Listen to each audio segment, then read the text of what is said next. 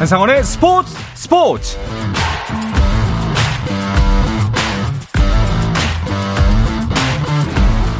스포츠가 있는 저녁 어떠신가요? 아나운서 한상원입니다. 오늘 하루 이슈들을 살펴보는 스포츠 타임라인으로 출발합니다.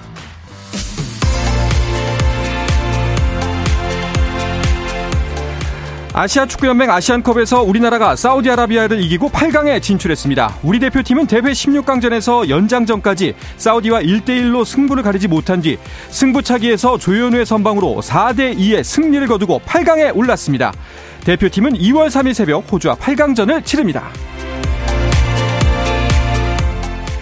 금품 수수 혐의를 받는 기아 타이거즈 김종국 전 감독과 장정석 전 단장에 대한 구속영장이 기각됐습니다. 두 사람이 책임을 통감하고 있는 데다 받은 금품이 부정한 청탁의 대가인지에 대해서도 방어권이 보장돼야 한다는 게 재판부의 판단입니다. 북한이 4년여 만에 안방에서 축구 국가대표 경기를 치릅니다. 아시아 축구연맹 홈페이지를 보면 3월 26일 열릴 예정인 2026 북중미 월드컵 아시아 지역 2차 예선 북한과 일본의 경기가 평양의 김일성 경기장에서 개최됩니다. 아시아 축구연맹은 경기 시작 시각도 오후 5시로 확정해 알렸습니다. 잉글랜드 프로축구 프리미어리그 아스날이 리그 2연승을 거두며 선두 리버풀의 뒤를 바짝 쫓았습니다. 아스날은 노팅엄과의 EPL 22라운드 원정 경기에서 2대 1로 이기면서 승점 46점을 기록해 2위로 올라섰는데요. 내일 새벽 첼시와 22라운드를 앞둔 선두 리버풀과는 승점 2점 차입니다. 대한민국 농구협회가 2025 국제농구연맹 아시아컵 예선에 출전한 12명의 남자 국가대표 선수를 확정해 발표했습니다. 최종 명단에는 강상재, 라거나를 비롯해 이정현, 하윤기 등이 포함됐고 울산 현대모비스의 신인 박무빈과 한희원, 오재현은 처음으로 성인 국가대표팀에 뽑혔습니다. 하지만 부상 또는 재활 중인 허훈과 전성현, 안영주는 제외됐고 호주 리그에서 뛰는 이현중은 소속팀과의 일정 중복으로 대표팀에 합류하지 못했다고 협회는 설명했습니다.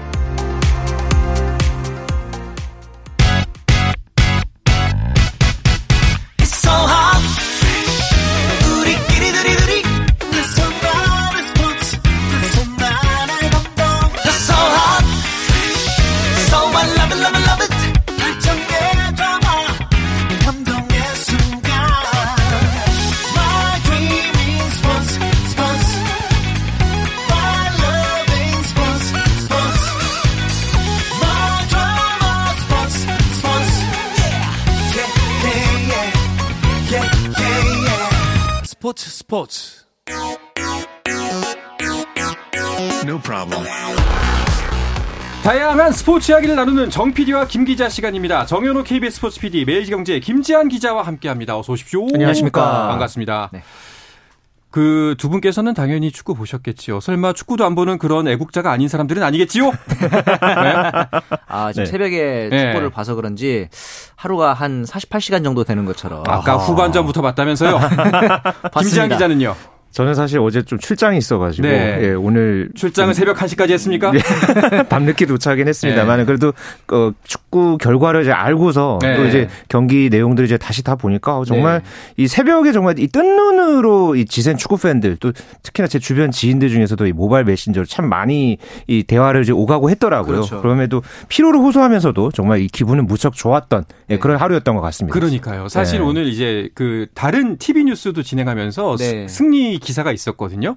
첫 멘트가 이제 어, 간밤에 잠을 설쳤어도 기분 좋은 승리를 거뒀습니다.가 아. 이제 멘트였는데 아마 네. 많은 분들이 공감을 하셨을 거라 생각이 듭니다. 맞습니다. 근데 아, 16강전입니다. 사실상 조별리그를 마치고 네. 첫 본선인데 이렇게 결승전자 될 수가 있을까요? 사실 이제 토너먼트가 시작됐기 때문에 네. 매 경기가 결승이 맞아요. 그렇죠. 지면 탈락이지 않습니까? 네. 상대를 떠나서 물론 이제 상대가 사우디아라비아가 됐지 않습니까? 원래 같으면은 아마 이 시간에 어, 일본과 경기를 했을 수도 있는 우리나라가 만약에 조 1위로 진출을 했다면 말이죠. 네. 그런데 이제 99분에 이 조규성 선수의 동점골이 나와서 겨우 1대1로 연장에 들어간 상황인데 우리나라가 이렇게 이 99분에 득점한 게 역대 이 대한민국 축구 국가대표팀 역사상 가장 늦은 시간에 터진 어. 정규 시간을 기준으로 했을 때 어. 왜냐면은 이렇게 인저리 타임을 많이 주는 문화가 생긴 게 얼마 안 됐으니까요. 그렇죠. 그렇죠. 네. 굉장히 이 99분 그 정말로 극적으로 극장 동점골이 터졌고 사실 이날 경기를 좀 돌이켜 보자면은 클린스만 감독이 3백으로 경기를 좀 시작했습니다. 맞아요. 어, 당연히 우리나라 대표팀에서는 거의 처음 어, 도입한 전술이었고 그렇다 보니까 이제 선수들의 공격 전개가 조금은 좀 어설픈 모습 들이 음. 좀 있어서 선제골을 허용하기도 했죠. 그러면서 이제 황희찬, 조규성 선수를 잇따라 투입하면서 승부수를 좀 가져갔고 어, 사실은 제가 이 경기에서 가장 감명 깊게 본 거는 이 동점골 잘못에서 김태환 그리고 이제 설령우 조규성으로 이어지는 사실 최근에 좀 마음고생 많이 했던 선수들이거든요. 그렇죠. 네네. 딱 거기에 이제 아하. 승부차기에서는 조현우 선수까지 음. 어, 마음고생 많이 했던 선수들이 어, MVP급 활약을 했다는 점이 좀 굉장히 고무적이었습니다. 네. 뭐 경기를 간단하게 뒤집어 보면은 그 오히려 그 후반 극초반에 사우디가 선제골을 넣고 나서 그렇죠. 그 이후에 전술이 굉장히 소극적이고 수비를 내렸어요. 그래서 그러다 그러다 보니까 이 사우디의 질질 끄는 침대 축구가 오히려 본인들의 자멸을 갖고 오지 않았나. 라는 생각이 좀 들더라고요. 사실 사우디가 말씀해 주신 대로 네. 이 리드를 한 뒤에 그러니까 깊게 내려앉아서 수비 축구를 하고 또 중간중간에 또 그라운드에 계속 누우면서 그 침대 네. 축구라고 하죠. 맞아요. 예, 지금은 이제 침대 축구를 하게 되면은 그게 모두 다 이 추가 시간에 반영이 돼서 10분도 어, 하고 뭐 10분 훨씬 넘기는 그런 네. 시간까지도 경기를 이제 치르게 됐는데 그런 상황에서도 이렇게 침대 축구를 보였고 또 우리 선수들을 상대로 해서 또 폭력을 가하는 아, 예, 황희찬 그렇죠. 선수를 이제 상대로 해서 이 사우디 이제 센터백이니 알리 알블라이 선수가 이제 목을 가격하는 네. 그런 모습도 상당히 좀 이 볼성사나운 그런 모습들이었는데요. 네. 이런 상황에서도 우리 선수들이 끝까지 공세를 늦추지 않았고 결국은 이게 이제 후반 추가 시간 그러니까 8분 어 32초에 아. 예, 이 조규성 선수가 아주 극적인 헤더로 이제 동점골을 넣으면서 네. 어, 승부를 연장으로 끌고 가게 됐고요. 네. 뭐 연장전에서도 우리가 계속해서 이제 공세를 늦추지 않았죠. 계속해서 이제 문저, 문을 이제 두드리면서 어 우리 분위기로 이제 끌고 왔고 결과적으로는 이게 또 승부차기에서 또 음. 우리가 또 계속해서 이제 주도하면서 또 조현우 선수가 어 이제 3번 4번 키커를 또 이렇게 그 킥을 막아서면서 네. 결국은 이제 우리가 승리를 거두게 됐고요. 어 뭐 이런 선수들의 그런 좀 볼성사나운 모습들도 있었습니다만은 네. 이 경기장 바깥에서의 그런 모습들도 사실은 좀 사우디 쪽에서 좀 비매너들이 좀 있었죠. 아, 네. 뭐 특히나 이, 이 만치니 감독, 네. 예, 이 보신 분들은 굉장히 깜짝 놀랐겠지만요. 사우디 분도 아닌데 참. 예, 이 4번 키커지 황희찬 선수의 킥이 남아 있었는데 네. 아, 곧장 이 경기장 바깥으로 이제 빠져 나가는 모습이 또 중계 화면에 저는 보면서 예. 그 약간 그 등 돌리고 아 차마 못 보겠다로 등 돌리고 있는 줄 알았어요. 저도 그런 줄 알았어요. 등 돌리고 그냥 나가더라고요. 네. 저는 이제 카메라가 꽤 길게 잡더라고요. 그 맞아요. 그 만치니 감독의 뒷모습을 그러니까 아 왜냐하면 사실 감독이 언제 퇴 나오고 들어오는지는 그 일반 시청자 입장에서는 모르잖아요. 그렇죠, 네네. 그러다 보니 아 이게 이례적인 일이구나. 네. 저 사람이 저렇게 걸어 나가는 게. 만치니 감독이 전반에 경고를 받았었습니다. 그래서 이제 일각에서는 이 조현우 선수가 발이 먼저 떨어져서 항의하다 퇴장당한 거 아니냐. 뭐 이런 네. 왜냐하면 나갈 일이 없으니까 그렇죠. 말이죠. 네. 그렇게 좀 이해 의아한 모습도 있었고 그랬는데 사실 만치니 감독이 이날 저희한테는 꽤 고마운 점이 좀 있었던 게 사우디가 이제 선제골을 넣은 다음에도 계속 공격을 했으면은 우리 입장에서는 좀 까다로운 상대였을 텐데 갑자기 수비 일변도로 전환을 했어요. 제가 그렇죠. 보기에는 이 이유가 사우디 선수들이 체력적인 측면에서 우리나라보다 조금 더 어, 뒤처진다라고 판단을 해서 빠르게 음. 수비를 전환한 것 같은데 사실 축구에서 수비만 계속하는 게 더 힘듭니다. 어. 공격과 수비를 번갈아 가면서 하는 게 오히려 체력적으로 더 나았다는 어, 분석이 많은데 네. 이 부분은 먼저 내려앉은 게 좀 이제 어, 우리 입장에서는 이득이었고 특히나 어, 사우디의 간판 스트라이커인 알 도사리 선수.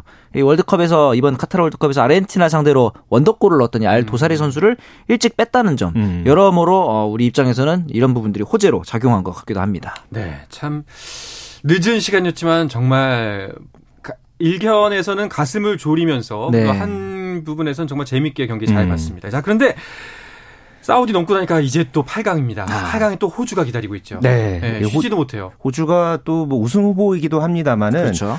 이 경기 시간 그러니까 우리가 오늘 새벽에 그러니까 우리 시각으로 오늘 새벽에 경기를 이제 마쳤잖아요. 네. 근데 앞서서 호주는 이틀 전에 경기를 마쳤습니다. 음. 그래서 이제 우리나라 입장에서는 72시간도 안 된 상황에서 8강전을 치르게 되고요. 음. 호주는 이 16강전을 치르고 나서 122시간 사이에 이제 8강전을 이제 치르게 됩니다. 그러니까 거의 이제 두 팀 간의 이제 그 차이가 꽤 있다는 얘기죠.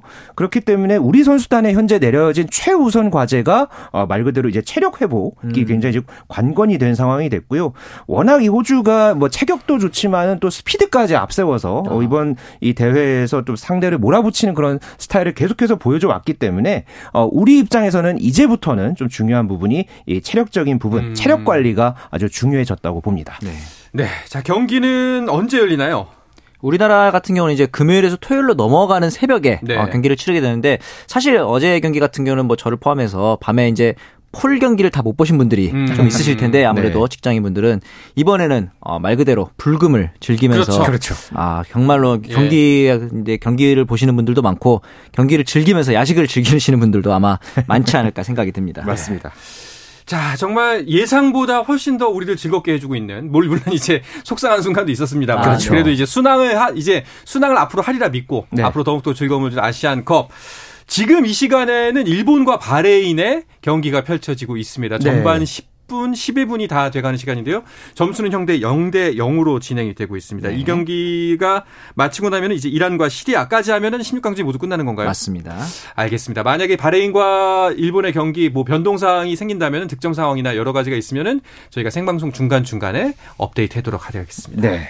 자, 이제 배구 이야기 주간 배구부터 시작을 해보죠. V리그가 올스타 휴식기를 마치고 바로 어제 재개가 됐습니다. 네. 그런데 후반기 첫 경기부터 굉장히 흥미로웠어요. 아, 어제 이 재개된 경기부터 상당히 화제를 모았는데요. 네. 뭐 남자부는 저희가 이 시간에 계속해서 치열한 이 순위 접전이 펼쳐지고 있다. 뭐 이렇게 맞습니다. 저희가 말씀을 이제 드려왔는데 어제 경기에서도 6위 현대캐피탈이 어, 상위권에 있는 선두를 노리고 있던 이 대한항공을 어. 3대 2로 제압을 했습니다. 어제 이 현대캐피탈이 무려 팀 블로킹이 18개나 됐거든요. 오. 허수봉 선수가 6개, 전광인 선수가 5개를 기록을 하면서 대한항공을 이제 꺾었고요. 여자부에서는 이 흥국생명이 또 한동안 이 외국인 선수 이슈가 있었잖아요. 네. 어제 어, 결국 이 외국인 선수 윌로우 선수가 가세한 첫 경기를 치렀습니다. 그래서 음. 도로공사를 상대로 해서 윌로우 선수가 아주 성공적인 이 음. 한국 무대 데뷔전을 치르면서 3대 0 승리에 기여를 했던 그런 소식도 어, 상당히 화제였습니다. 네. 네. 두 분께서는 혹시 흥국생명 경기 보셨나요?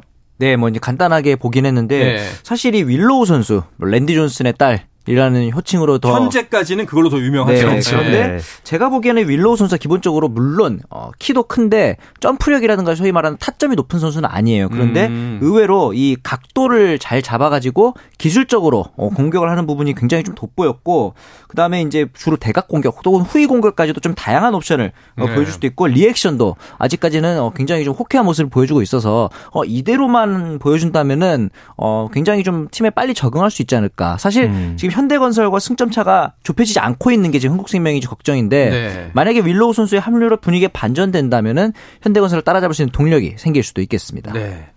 자 오늘도 V리그 두 경기가 열리고 있습니다. 김지한 기자가 경기 상황을 짚어주시죠. 예, 남자부 현재 장충체육관에서 우리카드와 삼성화재의 경기가 펼쳐지고 있습니다. 현재 3세트가 진행이 되고 있고요. 아 정말 이 올 시즌 이 남자부 아. 또 이 특히나 이제 우승권을 다투고 있는 이 두 팀의 대결 지금까지 세트 세트 스코어 1대 1로 야. 팽팽하게 맞서 있습니다. 네. 아, 여자부 이 수원체육관에서 현재 상위 그러니까 최상위에 올라 있는 현대건설과 최하위의 페퍼저축은행이 현재 어, 맞대결을 펼치고 있고요. 이 경기 아, 현대건설이 1, 2세트를 가져왔습니다만은 아, 3세트를 페퍼저축은행이 25대 20으로 어, 따내면서 네. 현재 4세트 진행 중인 가운데서 현대건설이 2대 1로 리드하고 있습니다. 네. 오늘 경기도 의미를 짚어보면 일단은 남자부 경기는 진짜 후반기 어떻게 흘러갈지 향방을 가늠할 수 있는 경기고 네. 뭐 여자부 경기 같은 경우에는 음. 각자 이겨야 되는 이유가 명확하죠. 절실하죠. 예. 일단은 남자부부터 보면은 두 팀 다 상위권 팀인데도 분위기가 그렇게 좋진 않아요. 음. 우리 카드 같은 경우는 초반에 깜짝 상위권으로 도약한 이후에 사실은 이 세터 한태준 선수의 체력 안배 문제 그리고 마테이 외국인 선수의 마테이 선수가 좀 기복이 심해지는 이슈가 좀 있었거든요. 이 두 가지 측면을 조금 이제 보완해야 된다는 게 후반기 남은 과제라고 볼 수 있고 삼성화재는 명확합니다. 이 음. 주전 미들블로커인 김준호 선수가 부상으로 이탈을 했어요. 이 부분을 이제 어떻게 메꾸느냐가 좀 중요해 보이고 이제 다시 여자부로 가보면은 어떻게 보면 조금 승부가 뻔하지 않을까. 왜냐하면 음. 최 1위와 최하위의 대결이니까. 그런데 지금 페퍼저축은행 3세트 따냈잖아요. 네. 아마 페퍼저축은행 입장에서는 어떻게든 어, 이기지 이기면 물론 좋겠지만 최소한 파이널 세트까지는 가고 싶을 게 지금 현대건설과 15번 경기를 해서 1승 14패입니다. 아하. 지난 시즌 딱 한 번 이긴 것 빼고는 굉장히 좀 저조한 승률을 기록하고 있기 때문에 이 부분에 있어서 가장 중요한 거는 이 주포 역할을 하고 있는 야스민 선수의 음. 짐을 박정아 선수가 좀 덜어줘야 된다. 사실 이번 시즌 앞두고 야심차게 자유계약 선수를 데려왔는데 그렇죠. 아직까지는 조금 부진한 음. 모습이거든요. 야스민과 박정아가 쌍포로 돌아와야만 현대건설에게 조금 더 좋은 모습을 보일 수 있을 것 같습니다. 네. 자 순위표를 간략하게 짚어볼까 합니다. 먼저 남자부 순위부터 볼까요? 예, 현재 남자부 어, 지금 4라운드까지 지금 경기가 지금 치러진 상황에서 어, 현재 우리카드가 승점 44점 기록하면서 단독 선두 달리고 있고요. 대한항공이 어제 승점 1점 따내면서 어, 마침내 승점 44점 동률을 이룬 상황에서 네. 2위에 자리하게 됐습니다. 그리고 삼성화재가 승점 40점으로 3위, 그리고 OK금융그룹이 승점 39점으로 4위, 그리고 한국전력이 승점 37점으로 5위에 랭크됐습니다. 어제 승리를 거둔 현대캐피탈이 승점 34점으로 6위에 자리했고요. 현재 KB손해보험이 최하위에 있는 상황에서 승점 17점 기록하고 있습니다. 아, 남자분은 이 순위 점수 승점이 굉장히 촘촘합니다. 어떻게 네. 보면 6위 현대캐피탈까지 본배우 가능성이 있어 보이기도 하고요. 네. 여자분 여자부도 순위를 한번 짚어주시죠. 여자부는 1, 2, 3위가 공고 공고합니다. 네. 현대건설, 흥국생명, GS칼텍스. 그렇다면 이게 어, 그냥 재미없게 끝나는 건가라고 음. 생각하시겠지만 네. 준 플레이오프 성사 여부가 좀 재밌을 것 같은 게 지금은 이 4위인 정관장과 3위인 GS칼텍스가 7점 차기 때문에 성사되지 않을 텐데 이 승점 차가 3점 이하로 좁혀지면 준 플레이오프가 열립니다. 어. 정관장 또는 IBK 기업은행이 좀 분발해서 준 플레이오프 열린다면은 흥국생명이나 현대건설이 좋아할 것이다. 라는 음. 이제 분석이 나올 수 있고 GS칼텍스 입장에서는 이 두 팀과의 대결 때 최대한 어, 압승을 거두면서 어, 직행을 노리게 될 것 같습니다. 네.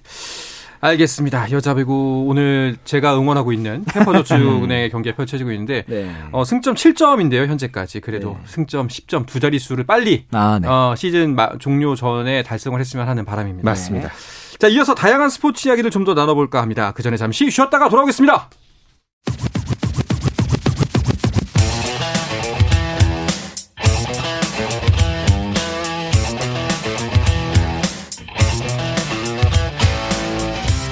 짜릿함이 살아있는 시간 한상원의 스포츠 스포츠 네, 어떤 스포츠 이야기도 나눌 수 있는 시간 정 PD와 김 기자 듣고 계십니다. 정현호 KBS 스포츠 PD, 매일경제 김지한 기자와 함께하고 있습니다. 김지한 기자는 아까 출장 갔다 왔다고 말씀하신 게 네. 평창 다녀오신 거예요? 네, 어, 뭐 정확하게는 그 강릉 강릉 예, 이제 빙상 경기 현재 강원 동계 청소년 올림픽 대회 현장을 좀 취재를 하고 왔는데요. 네. 어, 계속 지금 하루 뭐 왔다 갔다 왔다 갔다 하면서 아이고. 예, 그렇게 해서 지금 취재를 해 왔고 뭐 지난주에는 이제 스피드 스케이팅이랑 그 3대 3 아이스하키 음. 예, 그 종목 취재했고요. 어제 이 피겨 여자 싱글 경기 이 경기도 좀 취재를 했는데 확실히 대회 초반 때에 비해서는 이게 좀 일반 성인 올림픽 있잖아요. 있잖아요. 그 네. 올림픽 열기와 못지않게 굉장히 분위기가 많이 달아올라 있더라고요. 음. 굉장히 관중들의 열기라든가 특히나 어제 피겨 경기 같은 경우에는 한 만여 명의 아주 오. 관중들이 거의 꽉 들어차서 명이요? 예, 굉장히 많은 관중들이 들어차서 어제 또 그 경기장에는 또 이 토마스 바 IOC 위원장과 또 이 피겨 퀸 김연아 그리고 어 이제 가수 싸이 어. 예, 이런 분들이 또 이제 경기장을 또 찾아서 또 굉장히 많은 또 이 박수를 받기도 했었습니다. 네. 네.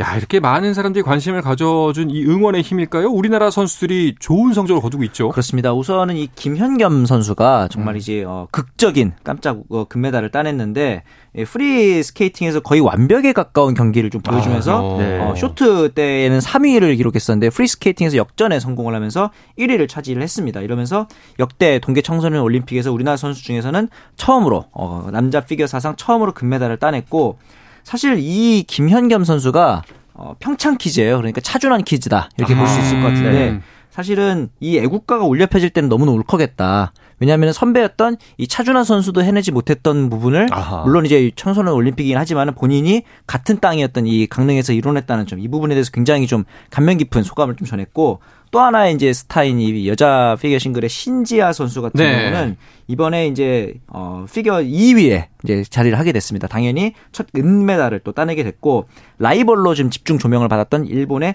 이 시마다 마오 선수가 금메달을 따내게 됐습니다.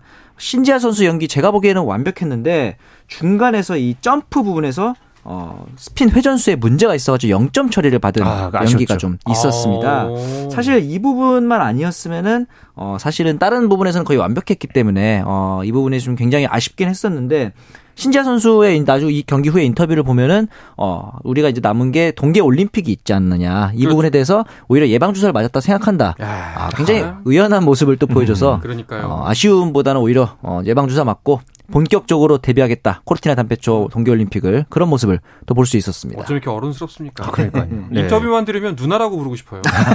네. 제 딸이랑 별로 차이가 안 나는데. 아, 네. 네. 저런.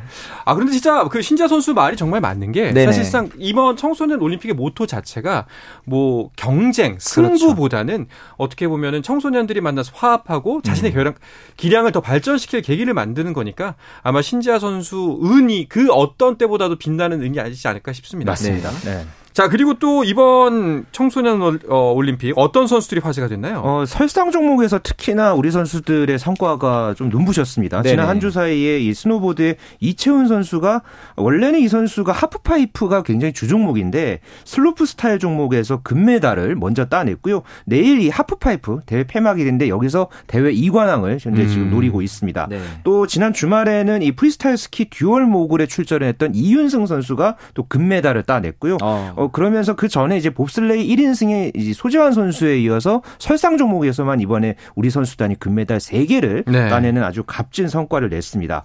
그리고 이 3대3 여자 아이스하키 제가 이 현장을 이제 다녀왔는데요. 네. 아, 경기가 굉장히 박진감 넘치게 이제 이루어지고 음. 3대3 그러니까 플레이어 3명과 골리가 이제 한 팀에서 어. 이제 경기를 치르고 이게 45초마다 계속 선수들이 바뀌어요. 어. 굉장히 이 다이내믹한 그런 경기였는데 여기서 우리 대표팀이 사상 처음으로 IOC IOC 주간 대회로 해서 사상 처음으로 은메달을 따냈습니다. 어. 어. 그래서 어, 이제 선수들이 끝나고 나서도 굉장히 또 이제 기뻐하는 모습도 음. 상당히 인상적이었는데요. 이렇게 뭐 설상 종목, 아이스하키 또 뭐 빙상 종목까지 선수들이 골고루 또 이번 대회에서 또 의미 있는 성과들을 냈습니다. 네. 그렇군요. 자, 그리고 청소년 올림픽뿐만 아니라 동계 종목에서 또 눈길을 끌 만한 뉴스들이 계속해서 들려오고 있습니다. 네. 스피드 스케이팅의 김민선 선수가 네. 아, 넘기가 쉽지 않았던 이 한국 신기록을 또 세웠습니다. 10년 만에 한국 네. 신기록을 경신했는데 네. 월드컵 5차 대회 1000m 2차 레이스에서 어, 종전에 이상화 선수가 가지고 있던 한국 신기록을 0.24초 단축했는데 음. 이 기록이 무려 10년 4개월 만에 와. 갈아치운 기록이라고 합니다. 여기에 더해서 어, 또 다른 선수인 이나연 선수 그리고 양호준 선수가 혼성 계주에서 또 동메달을 따내는 어, 값진 성과도 있었습니다. 그렇습니다. 다 이제 오늘 저희가 소개해드린 모든 선수들이 대부분이 다 2026년에 있을 밀라노 코르티나 담페초 올림픽에 나갈 수 있는 사람들이잖아요. 그렇죠. 예. 그런 부분에서 굉장히 이 선수들이 국제 대회에서 계속해서 이런 좋은 성적을 내고 좋은 경험 쌓고 있는 것들 네네. 굉장히 좀 고무적이고요. 뭐 김민선 선수 이야기를 잠시 뭐 좀 언급을 했지만은 여기에 네. 이제 또 이나현 선수 그렇죠. 이 고등학생인데 지금 500m에서 계속해서 지금 세계 탑5 수준을 성적을 내고 있거든요. 네. 김민선 선수를 또 따라 붙는 또 다른 라이벌이 또 이렇게 생겼다. 음. 그런 부분에서 또 이제 우리 이제 빙상에서 또 굉장히 좀 의미 있는 일이라고 할 수 있겠고요. 이렇게 또 청소년 올림픽 또 국제 대회에서 계속해서 우리 선수들 좋은 성과 냈으면 하는 바람입니다. 그렇습니다. 자, 2026 밀라노 코르티나 단페초 중계하는 입장에서는 이거 중계하려면은 이름 몇 말하다가 하루에 세 번씩은 틀릴 것 같다는 느낌은 듭니다만 지금부터 연습을 예, 네. 분명히 굉장히 좋은 결과가 있을 것 같습니다. 네. 테니스로 넘어가 보죠.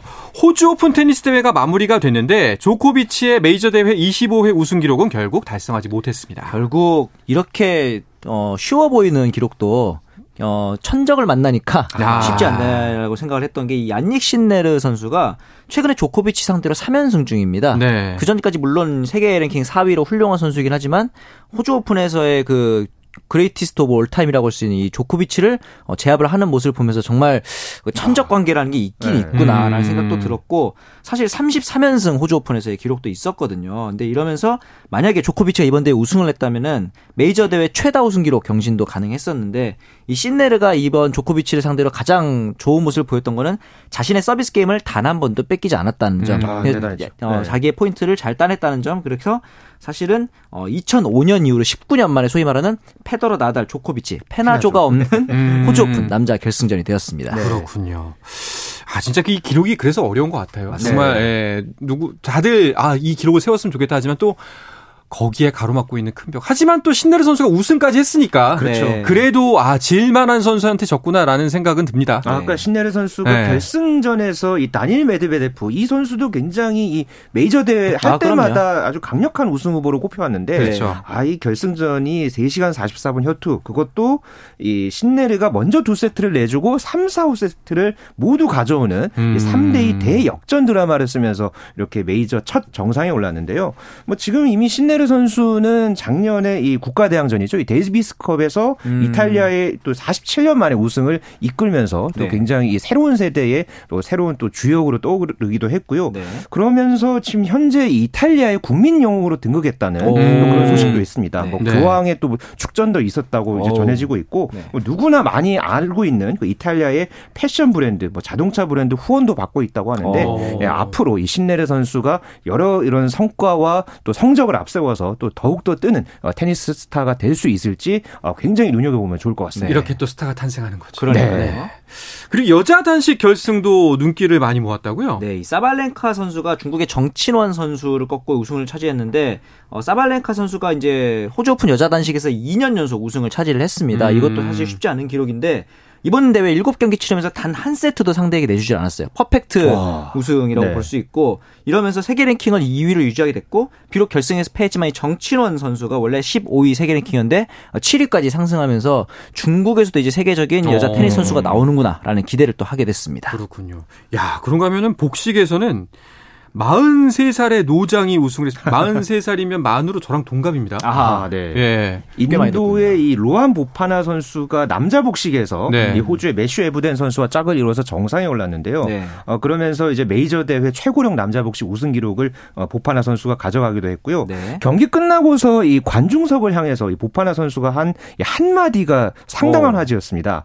그러니까 모두 제가 몇 살인지 아시죠? 이렇게 이제 음. 물어본 다음에 저는 43살이 아니고 사실 레벨 43등급입니다. 아. 아, 이렇게 이야기를 하면서 뭔가 이제 재치 있는 그런 어떤 멘트이긴 했습니다만은 뭔가 이 나이가 숫자에 불과하다. 네. 이런 어떤 부분에서 이 보파나 선수의 이 멘트 한마디가 굉장히 또 뭔가 심금을 울리기도 했고 음. 또 많은 예, 팬들의 박수를 받기도 했습니다. 네. 저한테 43은 배터리 잔량 같은데 네, 절반 이하로 남았습니다. 어, 나이가 들수록 조금 더 배터리 잔량이 많이 차는 거니까 아, 그런가요? 아니 뭐 그, 그만큼 썼겠죠, 그러면. 알겠습니다. 네. 권순우 선수도 출전을 했는데 1회전 탈락을 했습니다. 그렇지만 네. 데이비스컵 출전을 앞두고 있으니까요. 또 우리나라 권순우 선수의 앞으로의 선전 뭐 만회해야 되지 않겠습니까? 그렇죠. 그렇죠. 예. 네. 앞으로 또 좋은 모습 기대해 보도록 하겠습니다. 네. 자, 오늘은 이야기를 끝으로 이번 주 정 PD와 김 기자 마치도록 하겠습니다. 정현호 KBS 스포츠 PD, 매경제 김지한 기자와 함께 했습니다. 오늘 두 분 고맙습니다. 고맙습니다. 감사합니다.